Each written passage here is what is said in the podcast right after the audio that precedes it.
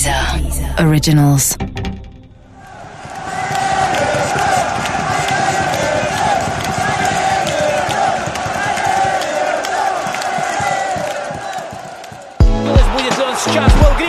ESPN Deezer apresentam Correspondentes na Rússia, com João Castelo Branco e Ulisses Neto.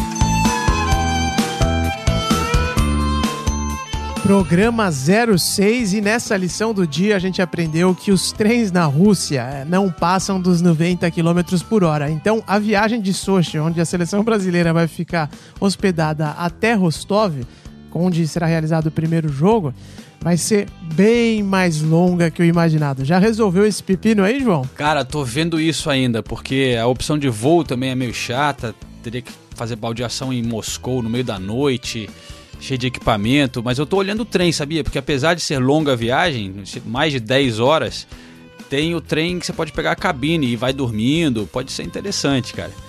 E é longo, é longo, mas eu, eu até recomendo, falando em trem, recomendo pra galera que tá ouvindo o podcast, tem uma série na ESPN que foi feita pelo meu companheiro Martin Einstein, que é da argentino, o último trem para a Rússia. E ele percorreu o país, todas as sedes é, de trem. E aí dá um, é uma experiência muito boa, parece viajar por trem, mas aí, sei lá, para quem tem um pouco mais de tempo, né? Você vai conhecendo o país, conhece gente na, nas cabines, é cheio de. Tem tipo três ou quatro classes. Tem a primeira classe, a segunda, Sim. tem o ralé lá embaixo que você vai com a galera tomando vodka. Que é a nossa, né? a nossa classe. Mas enfim, vamos ver. A é, aventura eu... lá na Rússia vai ser boa. Eu recomendo a leitura de um artigo que o Karl Ove Nausgaard, que é um dos é, escritores contemporâneos mais celebrados, ele publicou um artigo na revista Piauí de dois meses atrás, mais ou menos, se não me equivoco, falando sobre uma viagem dele à Rússia e tal. E aí ele narra também alguns trechos que ele percorreu de trem e que ele queria fumar, porque ele é fumante, assim, um, um fumante contumaz. E aí arrumou um jeito de fumar no trem e tal. E isso foi viagem realizada agora, aí, questão de, de, de meses atrás. Também é um artigo bem interessante do Wolf, uh, que vale a pena a leitura. Mas enfim, João, hoje a gente começa o episódio para falar sobre mais um grupo da Copa do Mundo, que é o Grupo C. Um grupo interessante porque tem a França, uma das favoritas né, para essa Copa do Mundo, a Austrália, o Peru e também a Dinamarca. A seleção peruana é muito querida nossa, não apenas por ser é, da América do Sul, mas também porque tem vários jogadores que atuam no Brasil. E, e o, ma o, mais importante, né, que talvez não esteja na Rússia, na Rússia, é o que tudo indica, é o Guerreiro, mas tem também o Cueva, o treinador, o Gareca, foi treinador do Palmeiras. Então, as relações dos brasileiros com a seleção peruana são bastante uh, intensas, vamos colocar assim. É, e o Peru, claro, vai ter essa, essa torcida brasileira, né, como você falou, mas chegou por pouco, né? Foi. É, da, da, das equipes da América do Sul foi a última ali, vamos dizer, né? Porque teve que ir para repescagem na contra a Nova Zelândia, né? Para poder chegar na Copa. Então chegou assim tropeçando, mas chegou. Depois de 36 anos volta à Copa do Mundo. A gente vai falar um pouquinho mais do Peru daqui a pouco. Mas vamos começar pela França, né? Favorita, né, Ulisses? É isso aí, João. Não sei se você acompanhou a escalação, a convocação da França, mas me surpreendeu a quantidade de nomes importantes da, da equipe que ficaram de fora, né? Dessa, Impressionante. Dessa Começando Pô. pelo teu querido Lacazette, né? É, o Lacazette, porra, é bom jogador, cara. Chegou no Arsenal arrebentando, aí depois deu uma caída, passou por um tempo de adaptação não tão boa, mas é um bom jogo. Eu acho estranho não tá nem no grupo, né, no elenco. Mostra a força, é, principalmente no ataque da, da, da França, né? E, e não, não, é o único atacante que tá de fora. Benzema ficou fora, Marcial. Porra. É, é... O, o, Benzema não ficou nem na, nem na lista de espera, porque o, o, o Lacazette ainda tá lá no, no suplentes, né? É, mas não é de hoje que o Benzema também vive um momento instável na seleção, né? Teve aquela confusão toda de se envolveu num, num caso que teria filmado é. o, o, ele, ou sei lá, um dos jogadores com uma, com uma namorada do outro, uma confusão e, e tentou chantagear. Ó, oh, uma confusão. Ele foi expulso da seleção, né? Enfim, ele tem outras tretas, mas o fato é que o, o Deschamps deixou uma grande turma fora, esse que a gente falou. Paê também se, se machucou, mas ficou fora. O Coman, que é um, um cara é, que tem muito talento. Rabiot tá fora. Cossiel unido Arsenal. Marcial tá fora. É, é, é contusão. Marcial, cara, do, é. do Manchester United. Então, é, porra, só esses caras aí eu acho que mais forte do que o resto do grupo inteiro, né? Não, dá uma olhada na lista, ouçam os nomes que estão só entre os suplentes, né? Os, aqueles que não, não fizeram, ah, não, não estão na primeira chamada de 23, mas se alguém se machucar, podem ir. Esses são os caras que provavelmente não vão para a Copa, mas que ainda estão aguardando. Tem o Coman, como o João, o João disse, o Lacazette, o Debuchy, Marcial, Rabiot, Sacco, Sissoko e o Zuma. Então, tipo, é, é, é, já é um time bem interessante aí só na lista de suplentes, João. É. O, o Deschamps tá apostando num time mais jovem, né? A média de idade ficou 26 anos, parecido até com a Inglaterra. É, só que com. Pô, se você comparar o, o time francês com o inglês, a, a, França tem muito mais talento, né? E você pega, pô, Mbappé, Lemar, Dembélé, Pogba, Griezmann, Varane, Kanté. Pô, ainda aí tem os caras mais experientes também, o, o Lloris, baita goleiro, Matuidi, o nosso querido Giroud. É? o artilheiro dos gols perdidos. o Giroud tá bem no Chelsea, velho. Não, tá mesmo, é verdade. É, é, Agora, é interessante a gente olhar isso que você falou dos nomes é, é, é novos que a França tem e essa renovação que está ocorrendo, porque o time faz o quê? Dois anos, mais ou menos, nem dois anos, né? Chegou na final da Euro, né? E, em casa. Em casa, exatamente. Perdeu, é claro, para aquela seleção uh, portuguesa, foi uma grande decepção, mas de qualquer forma chegou na grande decisão. Então surpreende ver uma renovação tão grande como essa. E aí o técnico Didier Deschamps uh, comentou na, após a convocação o que ele tem em mente, por que ele fez uma renovação tão intensa na equipe que, se não é vitoriosa, pelo menos tem um resultado bem importante no último europeu. Vamos ver o que ele disse. Je ne fais pas une sélection en fonction de la, la date de naissance. On a une moyenne d'âge de 25 ans et demi. Eu não convoquei uma seleção pensando na data de nascimento. A média de idade do nosso time é 25 anos e meio. Claro que temos alguns jogadores de 30 e poucos que puxaram a média para cima. Temos nove jogadores que atuaram na Euro de 2016. Isso significa que nos últimos dois anos, durante as eliminatórias e os amistosos, eu foquei em incorporar os mais jovens. E hoje eu continuo fazendo isso de forma confiante. Claro que temos muitos jovens e precisamos de atletas mais experientes. Se olharmos as convocações de equipes como Espanha, Brasil, Alemanha, eles têm atletas mais experimentados e hoje são times mais importantes. Mas temos muita ambição e queremos ir bem nessa Copa do Mundo. Ce qui nous empêchera pas d'avoir de l'ambition et d'être le plus performant possible dès cette Coupe du Monde.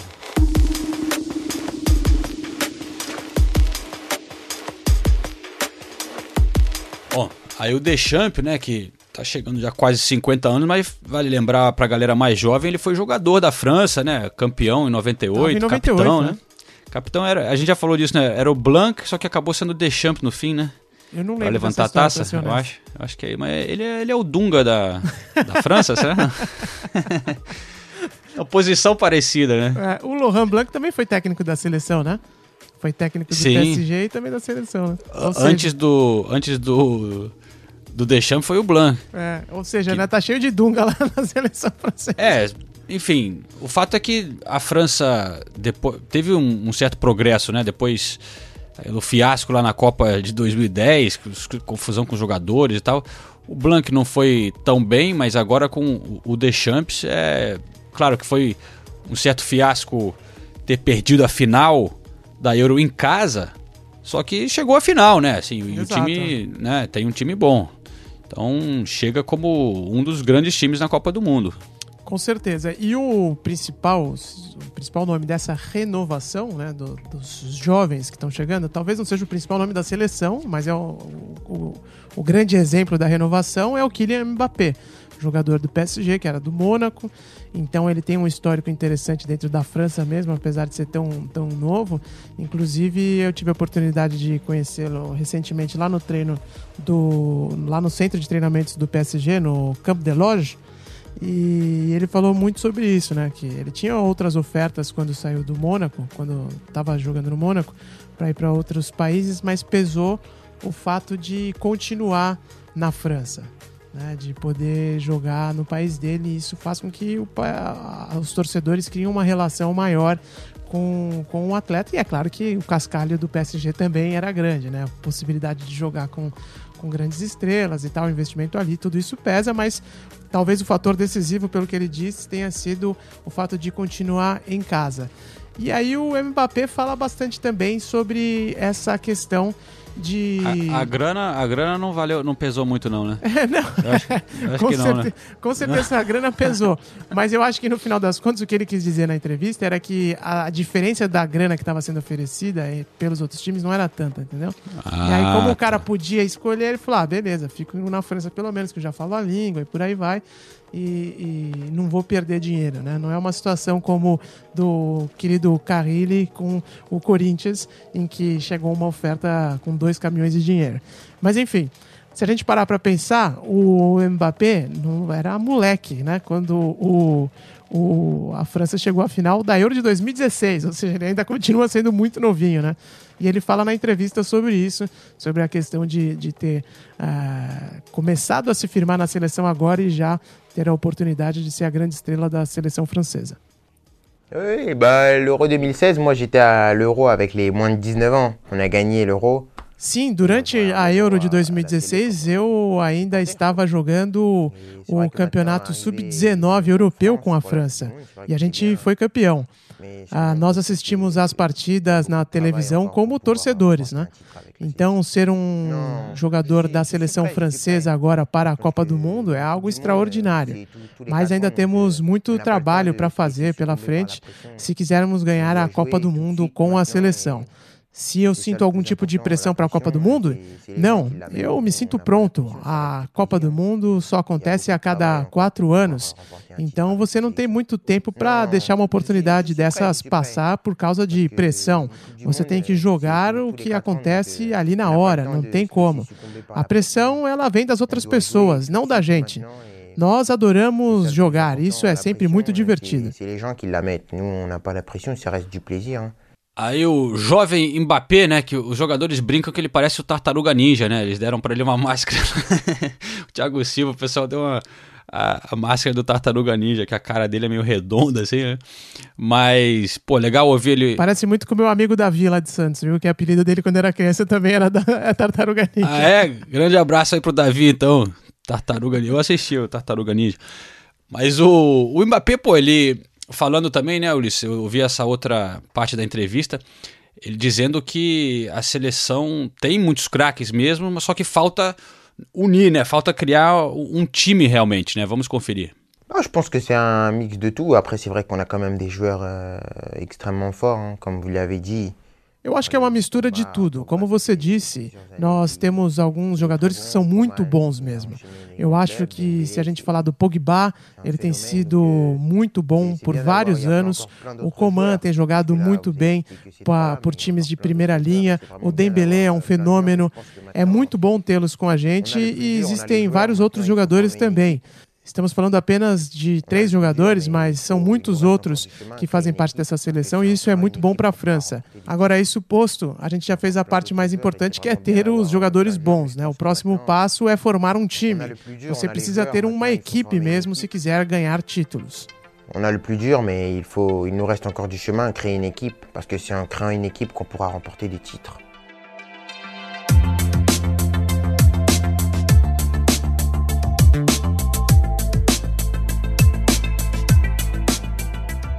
Agora, o curioso, João, é que ele cita jogadores que de fato nem chegaram à lista final né, do, do Deschamps. Então, isso mostra aquilo que a gente estava conversando sobre como a França tem atletas de tanta qualidade.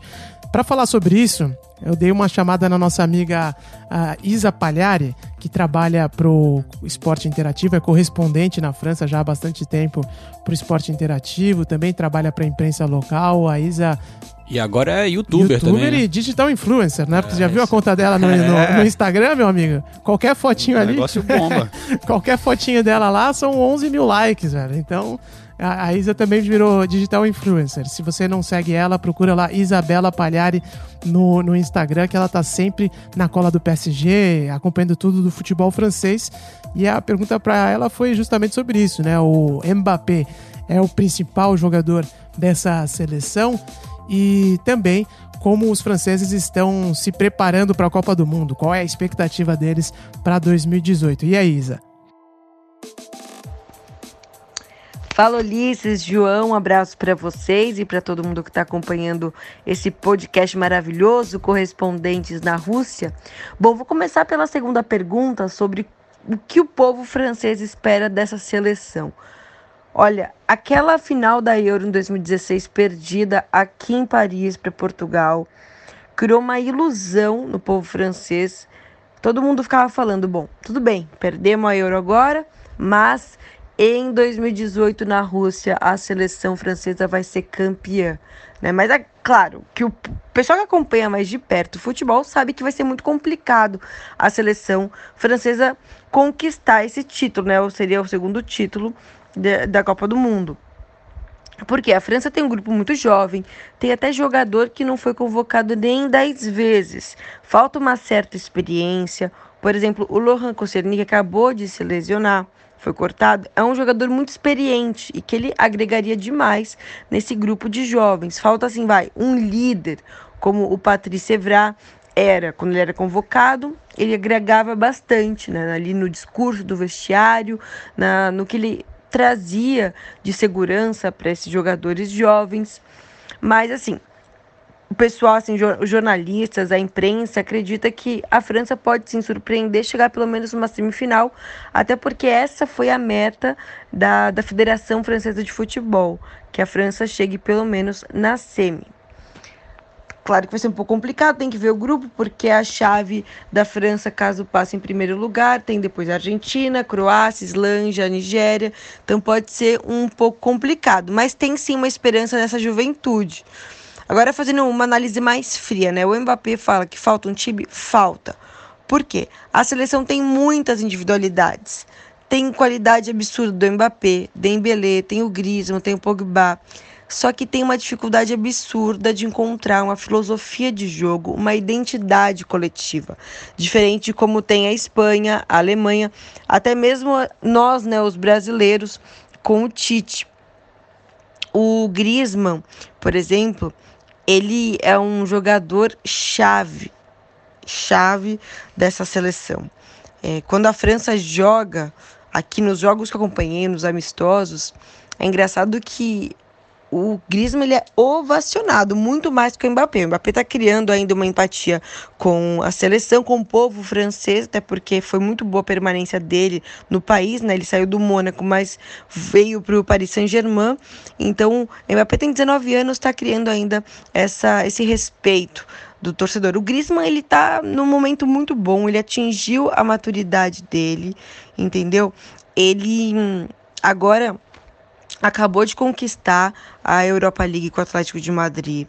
Ele fez dois gols na final, sabe? Aos 27 anos a gente viu um Griezmann muito maduro, pronto para ser o líder dessa seleção francesa. A gente lembra que em 2016 ele tinha perdido, né, um pênalti na final da Champions com o Atlético contra o Real. Depois também não conquistou a Europa, é, Eurocopa em casa ficou aquele gostinho. Então o Griezmann já vem numa boa onda aí de ganhar a final da ganhar conquistar a Europa League, né? Ser um jogador que está num momento muito bom, seguro, mas é importante a gente lembrar que na final de, da Eurocopa de 2016 ele foi eleito o melhor jogador da Euro e também o artilheiro, né? O Mbappé ainda tem 19 anos, vai ser a primeira grande competição internacional com a seleção francesa principal.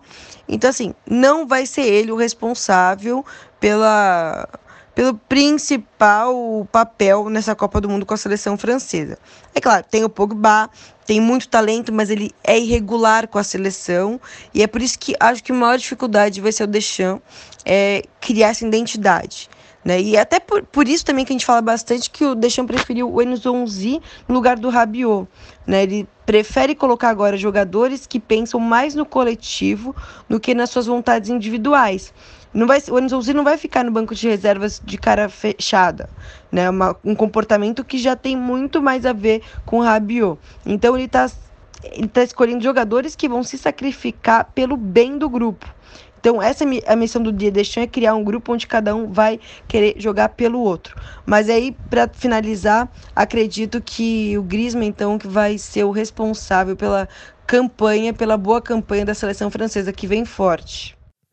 E eu só queria fazer um adendo importante sobre o que a Isa acabou de falar em relação ao Rabiot, dele ficar de cara feia no banco, porque ela mandou esse áudio pra gente na quarta-feira de madrugada, antes de ser anunciada toda a patifaria do Rabiot dizendo que não queria ficar na lista de, de suplentes. Ou seja, é um mimadinho, né? Um negócio que foi é, condenado até pelo governo francês. Não foi só o Deschamps que criticou o jogador. Então vocês vejam que a Isa já estava cantando essa bola até horas antes do, do da gente conhecer o, a decisão do Rabiot que pediu para sair da lista de suplentes da seleção francesa. Mas olha só, eu, eu concordo que o Griezmann é o, é o cara principal, né? Mas eu, eu acho que o Mbappé tem tudo para arrebentar nessa Copa, cara. O Mbappé é um, é um desses caras que, quando eu vi ao vivo, chamou muita atenção. O cara é, é muito diferenciado, realmente é um, um, um, talento especial.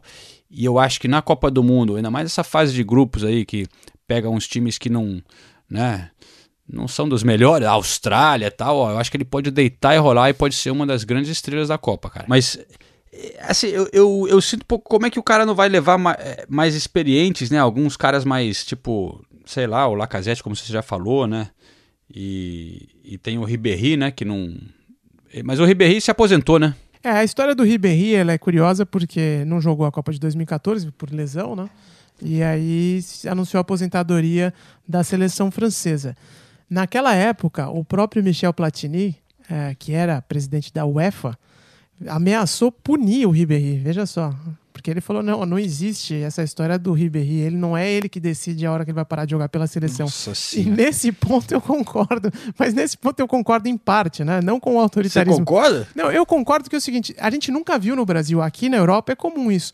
Mas no Brasil você já viu algum jogador dizer que está se aposentando da seleção? Não existe isso. A seleção é que te aposenta. A seleção é maior do que você, meu camarada. Você é jogador de futebol e tal, mas é óbvio que existe o livre-arbítrio e o jogador faz o que ele bem quiser, é, o bem entender da vida dele. Mas aqui é comum, né? Os jogadores falam, ah, estou me aposentando da, da seleção, não jogam mais pela seleção e por aí vai. Mas é que geralmente o cara que se aposenta da seleção aqui também já está no fim é. de carreira, né? Assim, já provavelmente não vai mais ser convocado, aí ele escolhe tomar decisão. É, exato, é, é, é Mas... meio mas tem alguns, por exemplo, aqui na Inglaterra, o, o Milner uhum. é um jogador que tomou essa decisão de, de parar de jogar pela seleção. Não vinha sendo muito chamado. Mas agora, o cara jogou muito pelo Liverpool, né, cara? Então. E, e ficou essa discussão que faltava alguém ali no meio-campo, que, que ele seria um cara bom de levar para a Copa, por exemplo mas ele não, não joga pela seleção, não, não, ele se aposentou, como você disse, e não, e não foi convocado. E aí é um caso semelhante ao do Ribéry, porque se a gente olhar o que ele tem jogado recentemente pelo Bayern de Munique, continua num nível muito alto, né? Então se questionou isso na França. Será que não dava para tentar convencer o Ribéry a voltar para a seleção? Antes da Euro de 2016 já ocorreu essa conversa. Ele teria demonstrado alguma intenção de voltar. No final das contas, não foi convocado. E aí o Deschamps foi questionado sobre isso, né? Se ele não chegou a cogitar em nenhum momento convocar o Ribéry mais uma vez. Je respecte sa décision. On parle de, de 2014, avant la Coupe du Monde, c'était il, il y a 4 ans.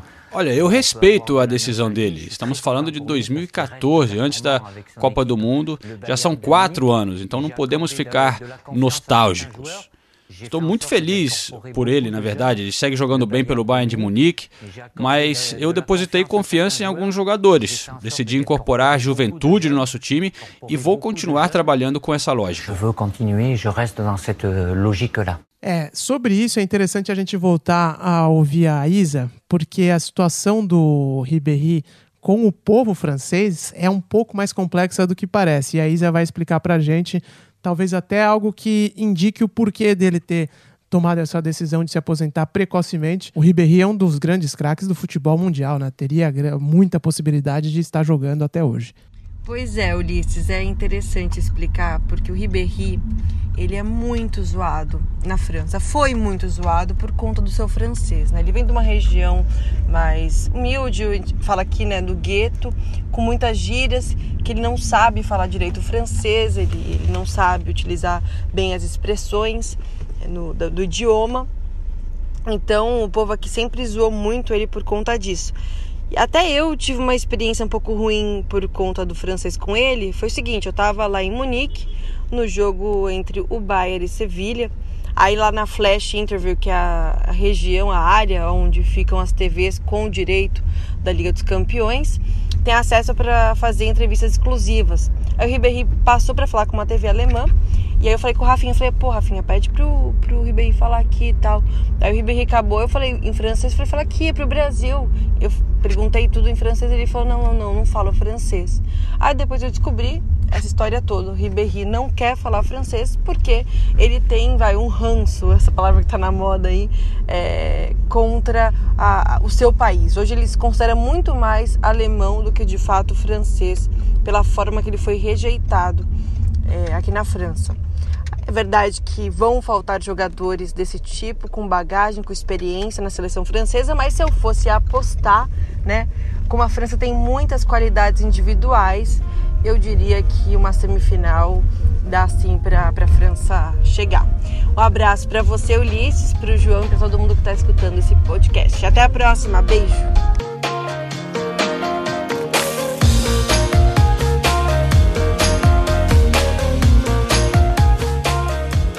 Essa história do cara, é muito complexa realmente, porque é, eu lembro na última Copa do Mundo, eu passei pela França é, durante a Copa e havia realmente uma. né, Nessa época de intolerância na Europa, o crescimento da, da extrema-direita lá na França, com né, o partido lá do Le Pen e tal.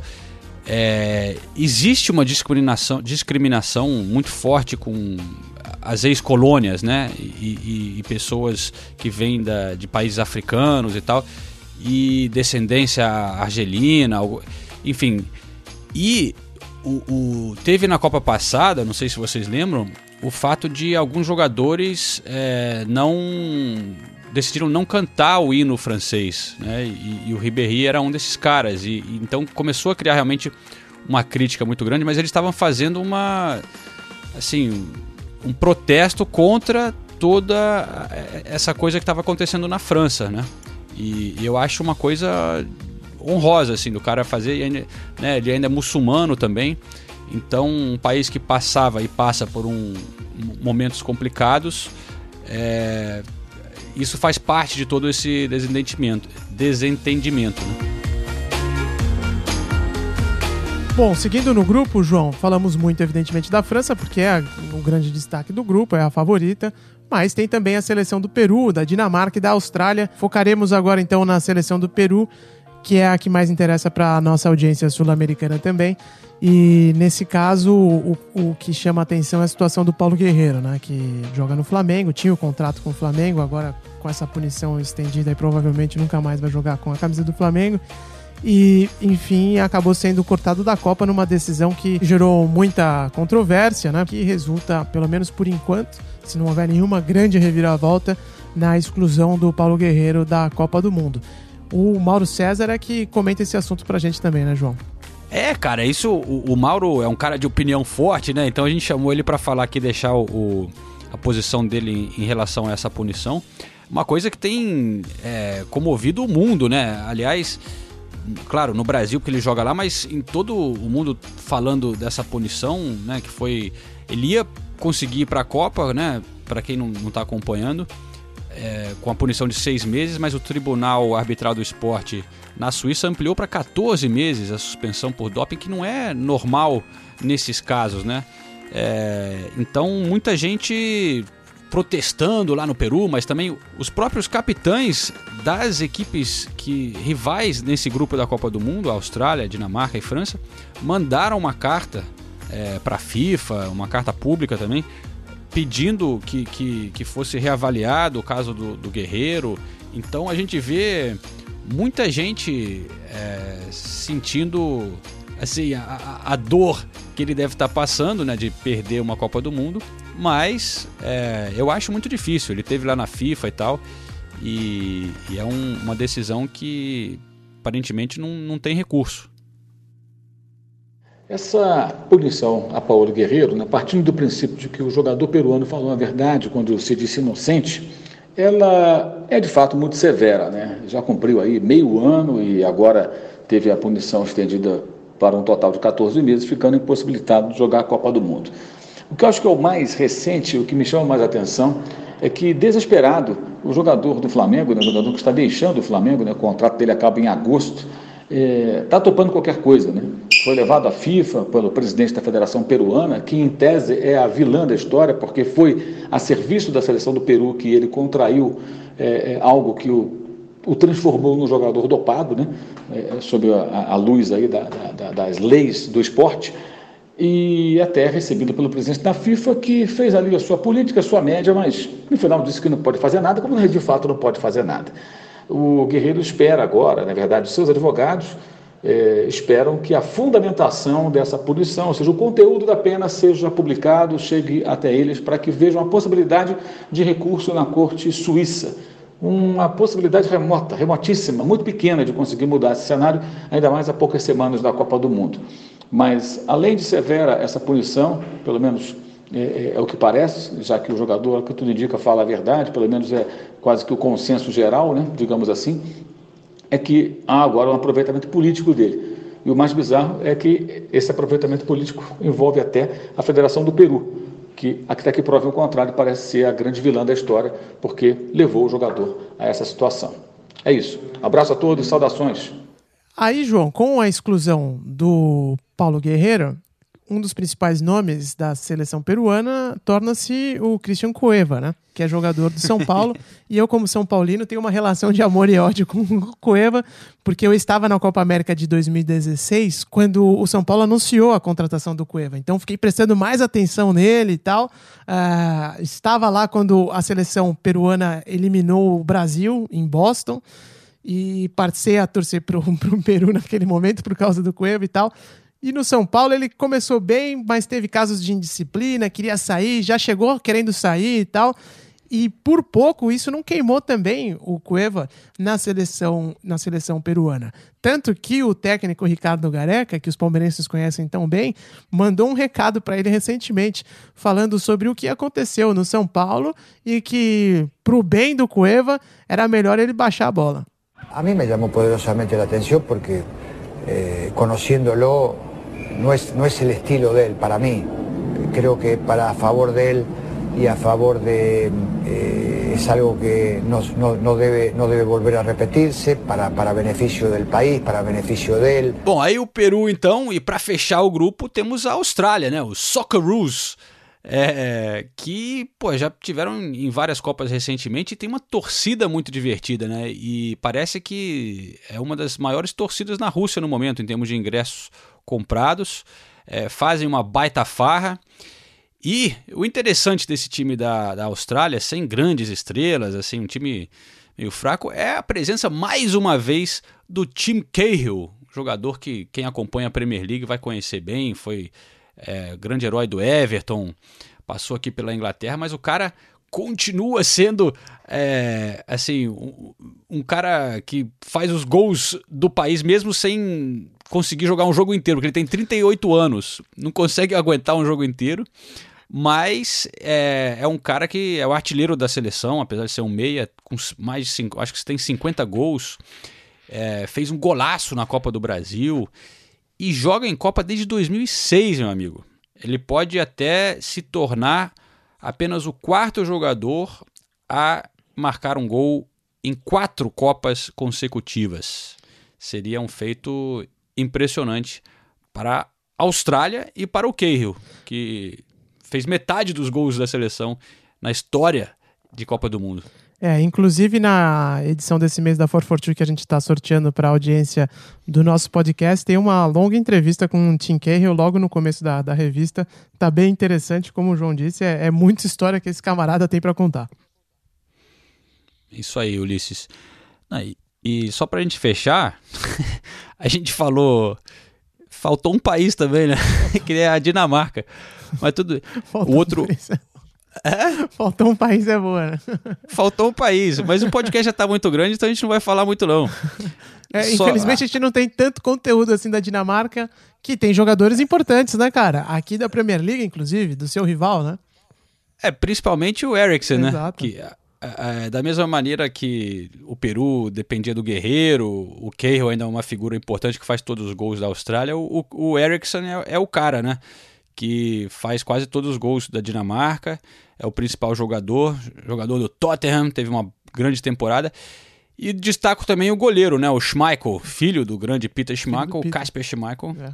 do Leicester, é, é, é, outro destaque. Mas a, a gente vai ficar devendo o conteúdo da Dinamarca, porque o, o, a gente, com essa pegada aqui de podcast toda segunda, quarta e sexta, mais os nossos trabalhos que a gente tem que fazer é, de outras coisas, a gente está meio corrido.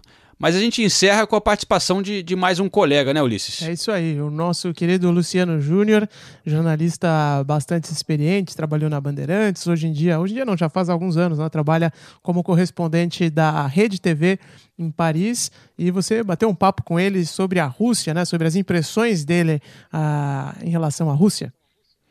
É isso aí, eu cruzei com ele lá na Rússia e estou trazendo uma série de entrevistas né, com, com jornalistas brasileiros que estarão na cobertura da Copa para passar um pouco desse gostinho de como é que é para cada um deles. E nesse episódio trazemos o Luciano Júnior porque em homenagem à França, né, que é o favorito para esse grupo, e o Luciano Júnior é correspondente da Rede TV lá em Paris. Vamos conferir.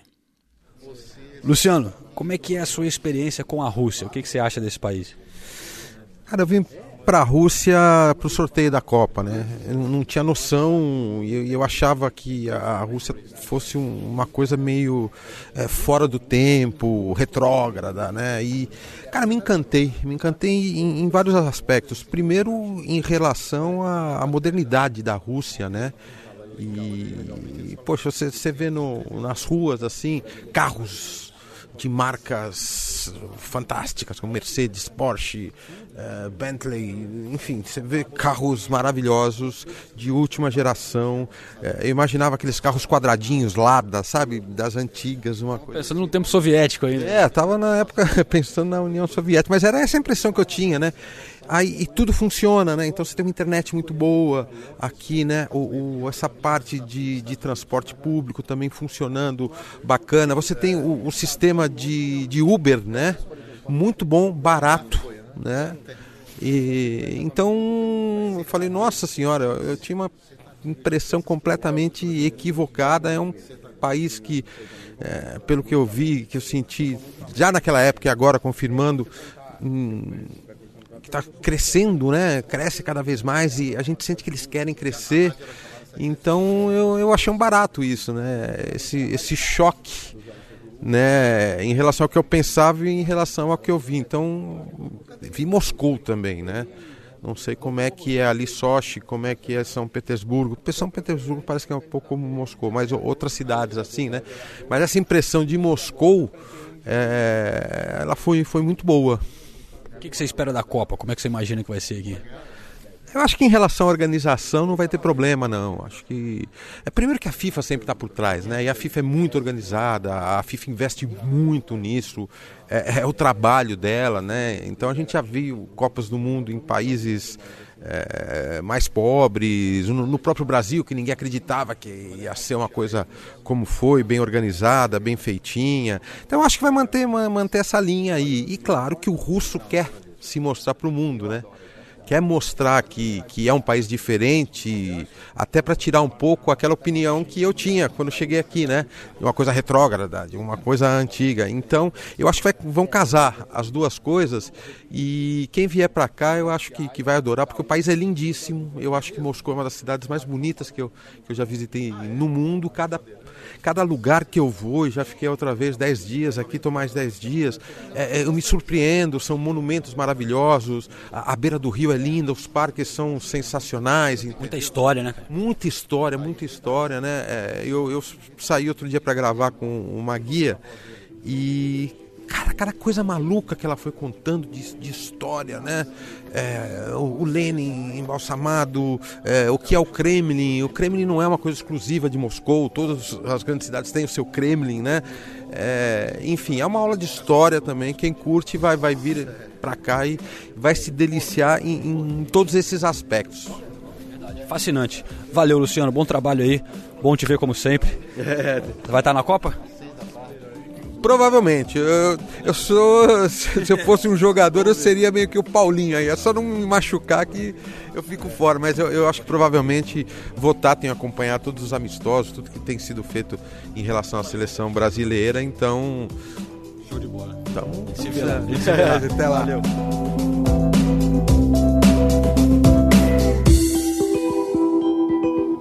Espetáculo, João. É isso por hoje já está preparado que na próxima edição a seleção brasileira vai estar tá voando em direção a Londres, hein? Então, a partir da semana que vem o bicho pega, João.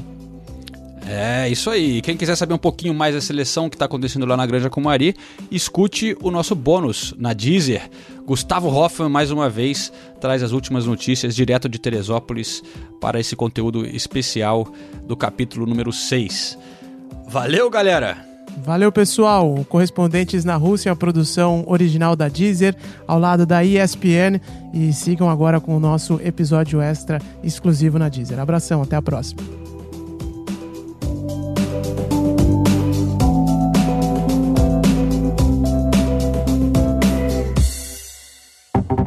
Deezer. Originals.